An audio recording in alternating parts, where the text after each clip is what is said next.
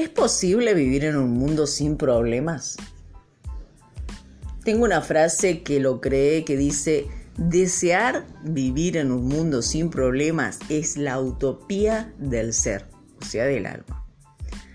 No querer ver la realidad es una falta de discernimiento muy grande en el ser humano el no saber, el no entender, el no tener el poder para resolver los problemas internos, es lo que genera tantos problemas externos también.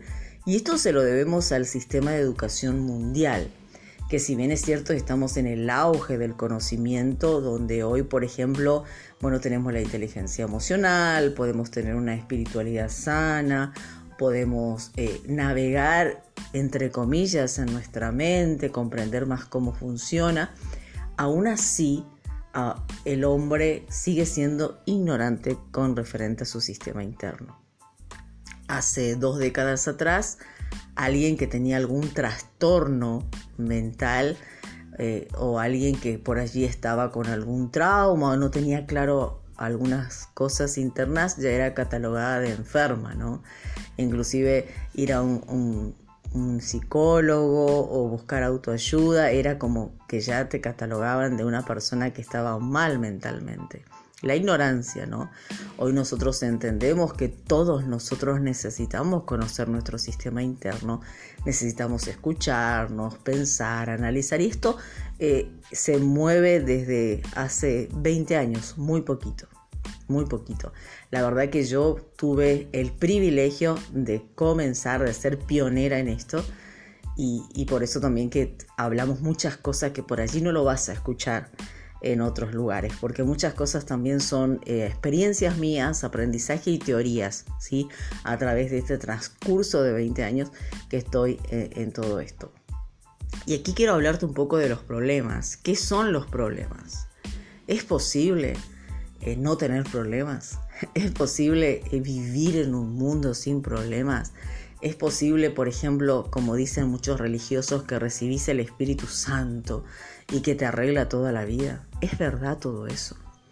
La verdad que cuando escuchás hablar de Dios acá, porque yo hablo mucho de, Elohim, del Señor, hablo mucho de Adonai, que es nuestro creador, nuestro Padre, ¿sí? Eh, Dios es algo real. ¿Por qué es real? Porque tú eres real. Porque la ciencia, por más que esté muy avanzada, nunca llega al conocimiento eh, ilimitado de lo que es Dios realmente. Lo que es nuestro Elohim en nosotros. Y este mundo interno le pertenece a Él. Por eso así como nos dio un sistema reproductor, un sistema digestivo, un sistema respiratorio, eh, un sistema eh, como, eh, digestivo, como ya dije, Él también nos regaló un sistema interno, donde radica nuestra inteligencia, nuestras emociones, nuestros sentimientos, nuestros pensamientos, bueno, todo eso que nosotros hoy lo estamos viendo y que la gente se está enfocando mucho. Y creo que este es el, mundo más amplio y más problemático del ser humano por el hecho de que allí radica todo para salir afuera, ¿no? Lo externo tiene que ver con lo interno. Por miles de años el hombre ha evolucionado y ha buscado ¿no? transitar estos caminos y llegar a más sabiduría, a más comprensión, pero hoy en este auge muchos están perdiendo también, ¿sí? porque se saca leyes que en vez de solucionar problemas, acarrea más problemas. Hay una gran diferencia entre la sabiduría del hombre, la inteligencia emocional y la sabiduría divina y el egocentrismo. Yo voy a hablar un poquito de cada uno de estos puntos para transitar eh, en este tema, ¿no? Los problemas tienen varios caminos. Están aquellos problemas que nos delegan nuestros ancestros, ¿sí? nuestras generaciones pasadas, nuestros padres, sus equivocaciones, sus errores. Nosotros no, no pedimos dónde caer, nacemos. Y nacemos con ese amor, esa inocencia y nuestro ambiente nos va generando ¿no? lo que después nosotros vamos a ir siendo también, influyendo en nosotros, en el carácter, en la personalidad. Entonces eso trae problemas porque descubrir el mundo que ellos descubrieron no es fácil para nosotros. ¿no? Por eso si una familia ya ha transitado no la sabiduría y el conocimiento interno para ir resolviendo sus problemas, entonces es mucho más fácil si un bebé cae allí porque él va a saber cómo eh, lidiar con eso porque ya sus ancestros ya están trabajando en el tema, pero ¿qué pasa si hay una ignorancia absoluta, no? Entonces eh, después van a venir los traumas, entonces otro problema más que es las injusticias vividas en un ambiente que nosotros no pedimos y los traumas que no causó esos ambientes también. Eh, otros caminos de problemas pueden ser aquellos que eh, nos delegan los terceros, nuestros vecinos, nuestra sociedad, nuestro entorno. Es cuando nosotros muchas veces decimos, wow, esta persona me trajo tantos problemas sin yo darme cuenta o si me di cuenta quise ayudar y me salió mal están los problemas que nos causa la falta de claridad en nuestra vida, aquellos eh, pensamientos, aquellos sentimientos y deseos que nos hacen tomar malas decisiones, ¿sí? Eh, otros caminos de problemas son aquellos que nos causan justamente las, los errores y las malas acciones nuestras que muchas veces nos los vemos así, pero después con el tiempo nos pasan factura y esto también nos trae problemas. El que nos imponen el sistema, la política o lo que el gobierno eh, mundial, vamos a decirlo así, nos, nos lleva ¿no? a soportar, a aguantar. Todos estos pueden ser puntos y caminos que nos traen problemas.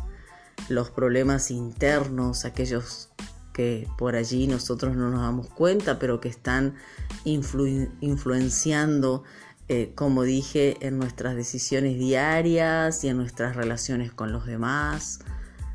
Todos estos caminos requiere de qué? De nuestra inteligencia, requiere de nuestra sabiduría eh, y requiere también de la toma de decisión frente a ellas. Y es allí donde el ser humano transita estos caminos que yo voy a decir ahora, eh, que hay una gran diferencia, por ejemplo, en, bueno, para solucionar problemas busco mi sabiduría humana. ¿Qué es la sabiduría humana?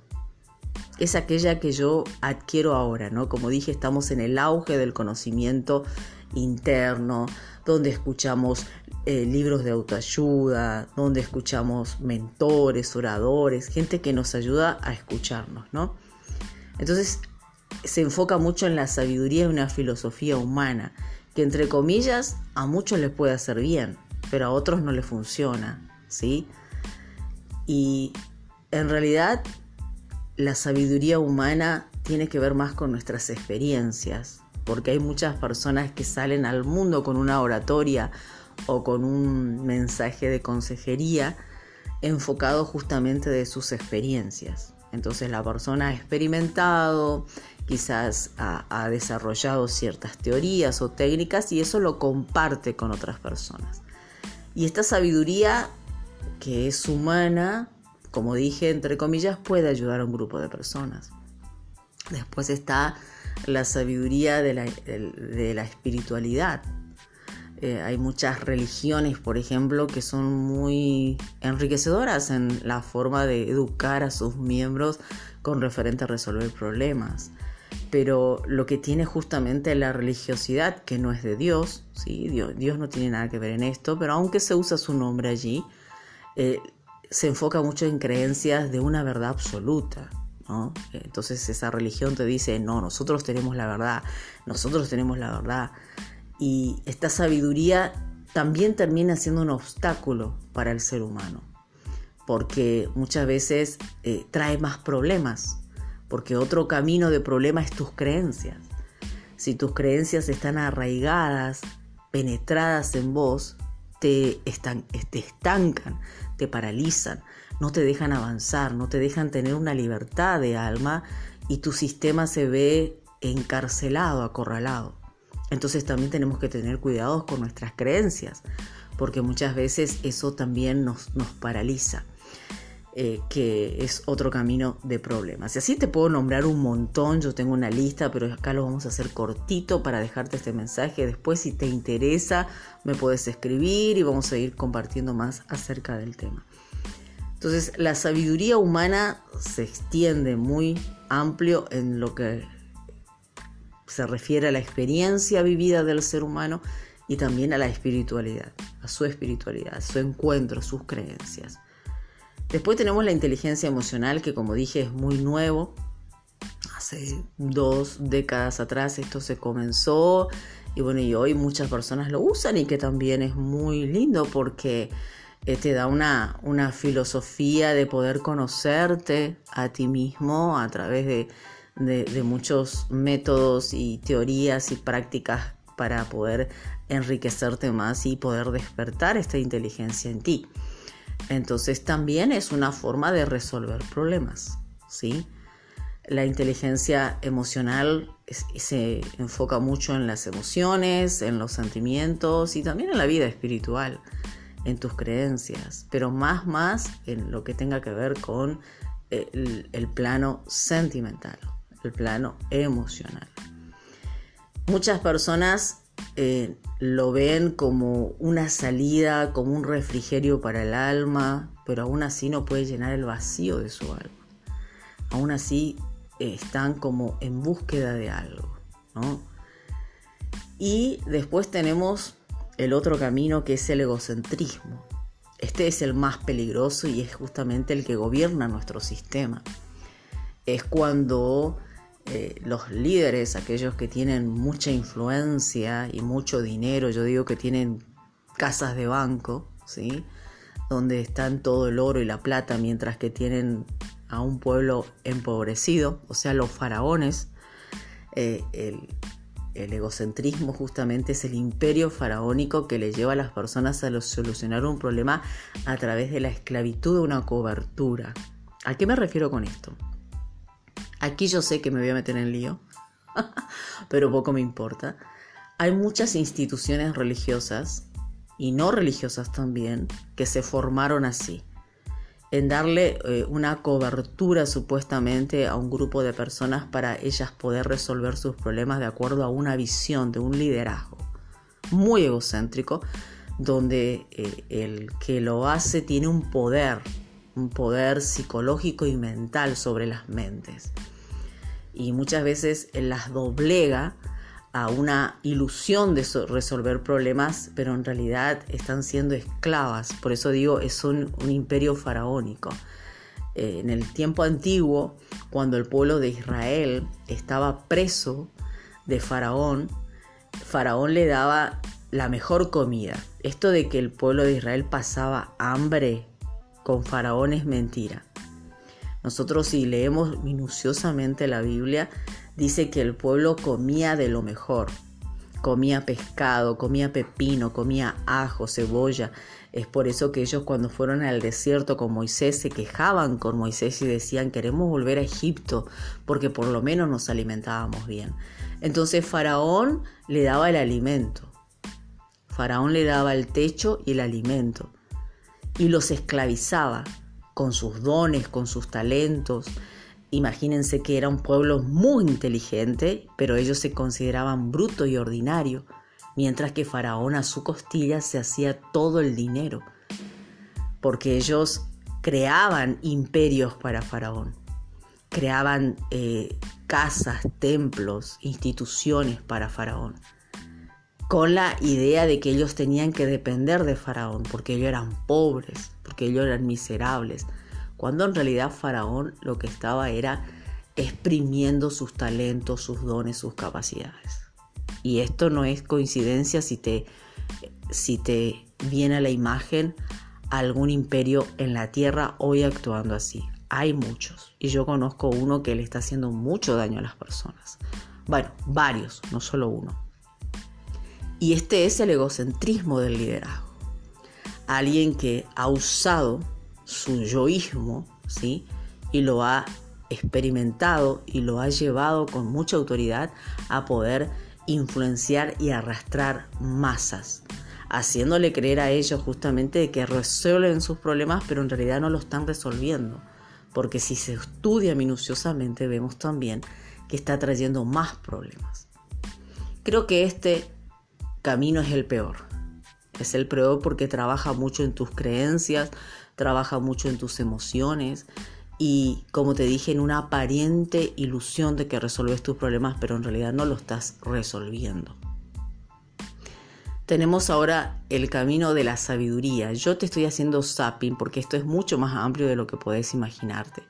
Pero para ir teniendo una idea de los muchos caminos que nosotros podemos tomar a la hora de resolver problemas. Vamos a la sabiduría divina. Y esta es la más delicada porque aquí también han nacido muchas otras eh, instituciones, vamos a decir, organizaciones o grupos de personas que han doblegado las mentes de otras para solucionarle los problemas, pero en realidad tampoco la, la soluciona. La sabiduría divina tiene que ver mucho en entender tu identidad, entender tu propósito y entender quién eres en esta tierra. El poder tener la inteligencia emocional para discernir el bien y el mal, pero con una claridad propia tuya. La sabiduría divina, como su palabra lo dice, divina, radica justamente en conocer tu divinidad. ¿Todos nosotros tenemos una divinidad? Claro que sí, lo dijo Yeshua. El maestro de los maestros le dijo a los fariseos, ¿sí? En un versículo que justamente el rey David también lo había dicho, que todos nosotros somos como una especie de dioses. No es que seamos Dios, pero somos semejantes a nuestro Creador, somos semejantes a Dios, es más Génesis lo dice. Entonces nosotros tenemos un valor tremendo como seres humanos. Nosotros tenemos un, un poder de nuestro Creador cuando conocemos nuestra identidad y nuestro propósito, porque cada uno de nosotros fuimos engendrados por Él y estamos limitados también con referente a lo que tenemos que hacer en esta tierra. Es por eso que cuando envidias a otro, querés competir con otro, querés hacer lo que otro hace, no lo vas a poder hacer porque nunca es igual, igual al original. Entonces nosotros tenemos algo guardado aquí que es original y esa es la sabiduría divina, lo original, aquello que te hace destacar, aquello que te hace diferente, aquello que te hace frente a los demás, hay algo en esa persona, pero ojo, siempre enfocado hacia el bien, hacia la justicia, hacia la verdad, porque tiene que ser semejante a tu Creador. La sabiduría divina tiene que ser despertada en nosotros a través de buscar la dignidad humana, buscar el conocimiento de nuestra creación en esta tierra. Y esto lo hacemos a través de la palabra de Dios. La Biblia, como el nombre de Yeshua, ha sido mal interpretado porque se enfoca mucho en lo religioso. Ah, no, si yo digo que yo soy de Yeshua, que viene a ser Jesús, yo digo Yeshua porque es en hebreo, eh, es Jesucristo, ¿sí? Entonces, ah, no, si yo digo Jesucristo, si yo digo eh, Yeshua, ya pertenezco a una religión, ya soy católica, ya soy evangelista o pentecostal o lo que sea de estas religiones que hablan de, de Yeshua. Mentira. Él vino y él nunca creó una religión. Él vino a dar un mensaje de verdad, justamente de una sabiduría divina. Es poder escuchar, dice, eh, mis ovejas escuchan mi voz y me reconocen y no van a seguir a un extraño, sino que me siguen a mí. Él dice, yo soy el camino, la verdad y la vida, nadie viene al Padre si no es por mí. Él no está diciendo yo soy de la iglesia cristiana o yo soy de esta creencia, no, él dijo yo soy la verdad y la vida. ¿Por qué? Porque la verdad radica en quién eres. Ese vacío que tú sientes es porque no sabes quién eres, no sabes para qué estás, no sabes lo que tienes que hacer o lo estás haciendo pero por un tiempo y después decir, no, esto no es lo que yo quiero hacer y seguís sintiendo ese vacío, esa falta de Dios en ti, esa falta de la esencia de descubrirte en tu creador. Y nosotros, todos los seres humanos, tenemos una esencia que tenemos que ser descubierta por nuestro Creador. Y esto lo, lo, hacemos a través de una comunión con su palabra. Si hoy en día, por ejemplo, muchas instituciones religiosas engañan a la gente o vos escuchás tantas cosas ¿no? en el tema de religioso, es porque la gente no va a la fuente no va a, escudriñar las escrituras. En los otros días me decían, no, pero las escrituras fue escrita por hombres. Esos hombres no eran igual que nosotros ahora. Esos hombres eran diferentes porque ellos, si estudiamos su mente, si estudiamos su carácter, no eran como nosotros y no era una utopía lo que ellos vivieron porque Moisés sí existió. David sí existió, porque si ellos no existieran, entonces el pueblo de Israel no existiría. Y esto no es un mito de una creencia de, los israelitas, esto es real porque la única nación que se fundó bajo un dominio de fe de nuestro Creador, ¿sí? aquel que creó los cielos y la tierra, es justamente el pueblo hebreo. Entonces, esto no es un, un, mito, una creencia, sino es realmente una fuente pura de la realidad de nuestro Elohim, de nuestro Creador. Entonces, aunque nosotros no podemos entender la mente de Moisés o no podemos entender la mente de Elías o de Isaías o de Jeremías, ellos no eran personas comunes.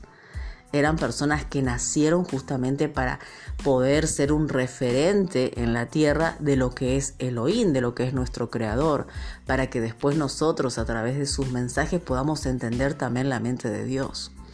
A mí me llevó mucho tiempo estar diciéndote todo esto, ¿no? Porque yo comencé justamente de una forma religiosa a buscar a Dios, hasta que entendí que Él tenía que despertar en mí, ¿no? Lo que yo era en Él, porque ese es el verdadero Dios. Hasta que vos nos despiertes lo que tú eres en Él, eso no, no va a, ser algo verdadero, eso es algo, como dije, aprendido o es algo influenciado o es algo que vos elegiste creer, pero no es tu esencia, no es algo que te marcó y que bueno, es lo que realmente yo tengo que hacer.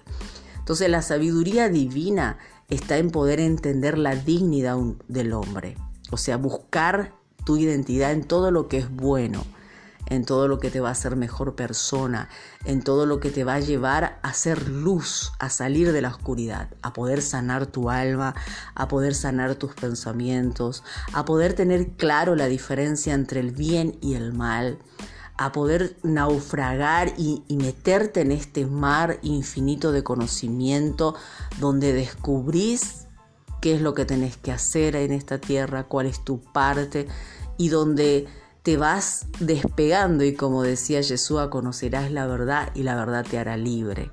Libre, ¿qué significa libre? Muchos dicen, ah, no, nosotros tenemos el Espíritu Santo, nosotros pertenecemos a la religión X y somos libres.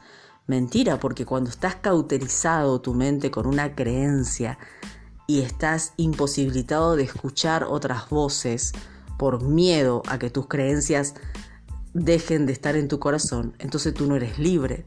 Porque el que es libre tiene la mente abierta, tiene una mente para escuchar a las demás sin miedo a perder su identidad, como el propio Yeshua.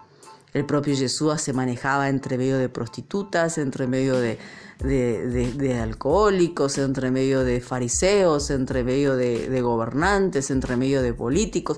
Él estaba entre medio de todo y él no perdía su esencia.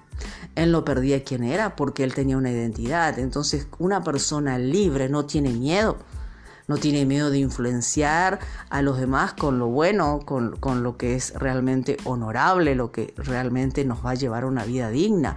No tiene miedo del mundo o de las creencias de los demás o de escuchar otras voces.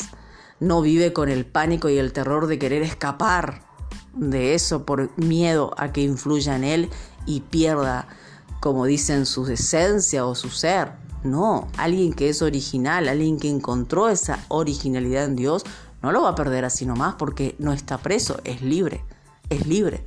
¿Sí? La libertad radica justamente que estás fuera de todo sistema, fuera del sistema político, fuera del sistema, eh, vamos a decir, eh, fariseo, ¿sí? religioso, idólatra, fanatismo, o sea, es como que vas saliendo de esos sistemas de pensamiento y vas teniendo tu ser, tu esencia y trabajando en ello, influenciando también a los demás desde esa forma.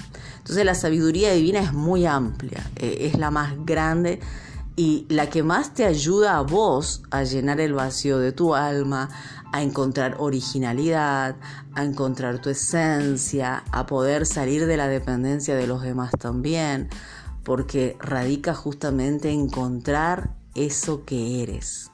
¿Sí? Siempre digo, si eres el mejor panadero del barrio y para eso naciste, nadie va a hacer los panes que vos haces por más que te envidien y te copien.